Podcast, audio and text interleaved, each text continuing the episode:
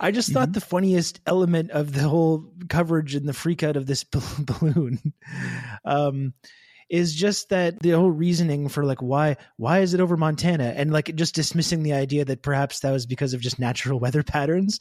But it's like oh there's these there's these US military bases that have ICBMs in Montana. You see they're spying on the military bases. And then they would show on every news program that was showing this they'd be like look as you can see from this map of Montana that we're showing right yeah. now you've got military bases here here here here. And here's where the ICBMs are. And it's like so what's what's the problem here exactly? Like you're literally on TV telling everybody you can get you can find out where these nuclear weapons are stored very easily. Like Jordan, you sent me today a picture of Montana from the sky. It just looks like a, anything. Like there's nothing there's it's, nothing interesting or valuable there from this information. The Chinese have lots of satellites. if they want to take pictures of Montana, they can do that literally at any time. So just the whole framework of like why this freakout was about just seemed like it was completely flawed in the first place and was more about this kind of theatrical bullshit than it is about any actual legitimate security concerns that people have. The meltdown over China using this to map the U.S. Oh, that cracked me up. like they couldn't do that they already. Didn't know what it looked like. They didn't know. Like you, they can get a Google Street View of your house right now if they yeah. wanted. Like, this is this is not this is of no real gain to them. And yeah, mapping the US, if you look at the flight pattern, it flew over some of the least populous states in the country. that was the picture. I just I just googled US farmland and sent, sent it to you, Rob. Like this is what they got from us. like, they know where your corn crops are now. Yeah. Oh no. But to your point, Jules, like like a lot of the things that people are worried about, like whether it comes to this balloon or whether it comes to TikTok. I'll we can do your segue now that I interrupted it. Wonderful, wonderful um, transition. Or when it comes to TikTok, that well, we're already voluntarily giving up all this information, like not just to China, but to any of these major tech companies, to our own governments, which, as you acknowledge, are spying on us, which we've have extensive uh, evidence of. So it just seems it seems kind of uh, weird and a little bit xenophobic and paranoid to complain about the very specific possibility of China getting access to this kind of information while just being totally okay with a lot of the time that ex- all that same information just being out there for whoever whatever big tech company or or whatever ad agency or whatever is going to have that. I mean, it just seems weird to freak out about specifically China sending balloons and programming apps to get all your stuff when all this stuff is already out there but every one of us. I mean yeah that's 100% like like um it kind of makes me wonder do like does the average person understand the degree to which they're most likely being surveilled or like how much of their information isn't private or or isn't like we we didn't uh, or actually we wrote an episode a couple of months ago for Good Morning Bad News about how there's just no such thing as being anonymous on the internet. It's it's almost impossible to do. Um, and for like for the for the everyday user, like like it, it is purely impossible. Like like even if you're in fucking you know everything you do creates this pattern of who you are, and then that's a pretty easy jump to to like um that's an easy jump to like identifying you and like what you're searching for or what sites you're visiting and I don't really know if people if it's if people have been educated to to how much of the things, you know, like like everything you fucking type into Google is saved. It's going somewhere. It's being backed up. It's being processed. It's being filtered. Like like there is no such thing as an anonymous search. And I a I don't th- like I'm saying I don't think people know that. Um, I don't think people think about that. And so when we like, I think for people who do think about it, like I think the, the three of us think about stuff like that. When we are uh, met with a freak out, we're like, well, we've been freaking out about way bigger shit that's in this same category, and you don't seem to care, and you don't have any response to that, and you don't have like any solutions. Like, and it may really be as simple as you know, it's a physical, tangible balloon it's easy enough to just go shoot it down, problem solved. And we can't solve any of this other shit, you know, by shooting it down. Well, we could, but we won't. Um, I'm not going to advocate that conversation for, off mic. Yeah, I'm. That's um, put the fridge. But no, but the, it is. Want to put the phone in the fridge to have those conversations.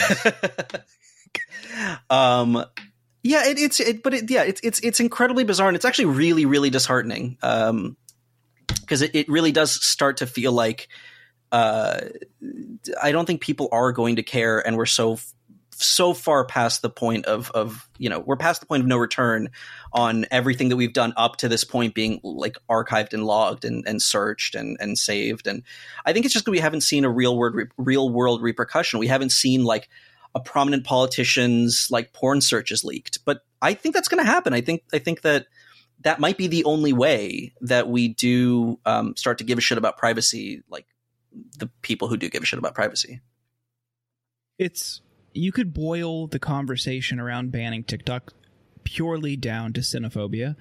It's only because China is part of the conversation. Because Edward Snowden tried to sound the alarm around all of the other social media companies collecting, storing, analyzing, and using your data for targeting purposes, and they called him un American. They called him a traitor, and he's essentially living in exile now. And because of where he's located, because Russia doesn't have an extradition agreement with the United States, you know, they call him they say he's, he's you know committed treason and they attack him for that. But what he talked about and what he exposed is now what people are considering a threat because China is part of the conversation with TikTok. It's not really dissimilar. It's not really dissimilar what they're doing to what Facebook does or to what Google does or to what all these other companies they talked about now a decade ago almost and what they have been doing and how they've been using it. So if that's really your concern, you would be mad at every company the exact same way. But no, it's just this. This is the only company that people in Washington and decision makers are talking about banning. It's purely racist and xenophobic. So I, I don't think people really care ultimately. It's just they hate China. They've been conditioned to hate China for this new Cold War. I, also I think it's worth pointing out because this occurred to me the other day when I was I was talking about this in another interview, but um, because this is an interview, it occurred to me that it's also the fact that boomers in Congress and, and you know the elderly in Congress don't use TikTok. They only know about it as like a kid dancing app. And so they do use Facebook. They you know they don't use like Instagram, they don't use whatever, but but the age gap and the ease with which like lawmakers are jumping to say, well, not only is this app bad, but it's it's a um, not only is this bad for the social fabric of, of, of like our society, but it's also you're also being spied on by the Chinese, which is explicitly racist. It, they're, like it's exact. That's exactly the point. Is I I am I will say at the very least equally concerned that China has my information and the US has my, my information and Facebook has my information and Instagram does. I don't know what any of them are going to do with it, but I know that all of them have it. I also also there there's an element here where I'm pretty confident that China already has my information, as does Great Britain, as does France, as does Canada. Like, like we, like, like, yes, Snowden sort of pulled the, the, the, the like, un- unveiled that and said that no, they all are, are watching and sharing and, and, you know, um, what is it called? The Five Eyes? Or is that, is that not yep. relevant? Yeah, yeah. Five Eyes. Um, it's, it's kind of every major nation has like that wants your data most likely has it. So yeah, yeah, totally. This this feels like a very visible version of um, you know, people who kind of probably do care about their personal information but don't actually care enough to you know care if the US or, or like you know these like popular tech companies are doing it. But yeah, you can point at China, you can point at this app for for kids that you don't care about um, and say, well, that's bad. We should ban that. That's that's demonizing. When you know it's it's exactly the same thing that's happening on every other app uh, like ev- everything you do online. There have been multiple stories over the past couple weeks about this, the current security threats to your information at Twitter, including you know staff who aren't on some sort of coding or security team having access to everything through what they called God mode. And nobody seems to care about that.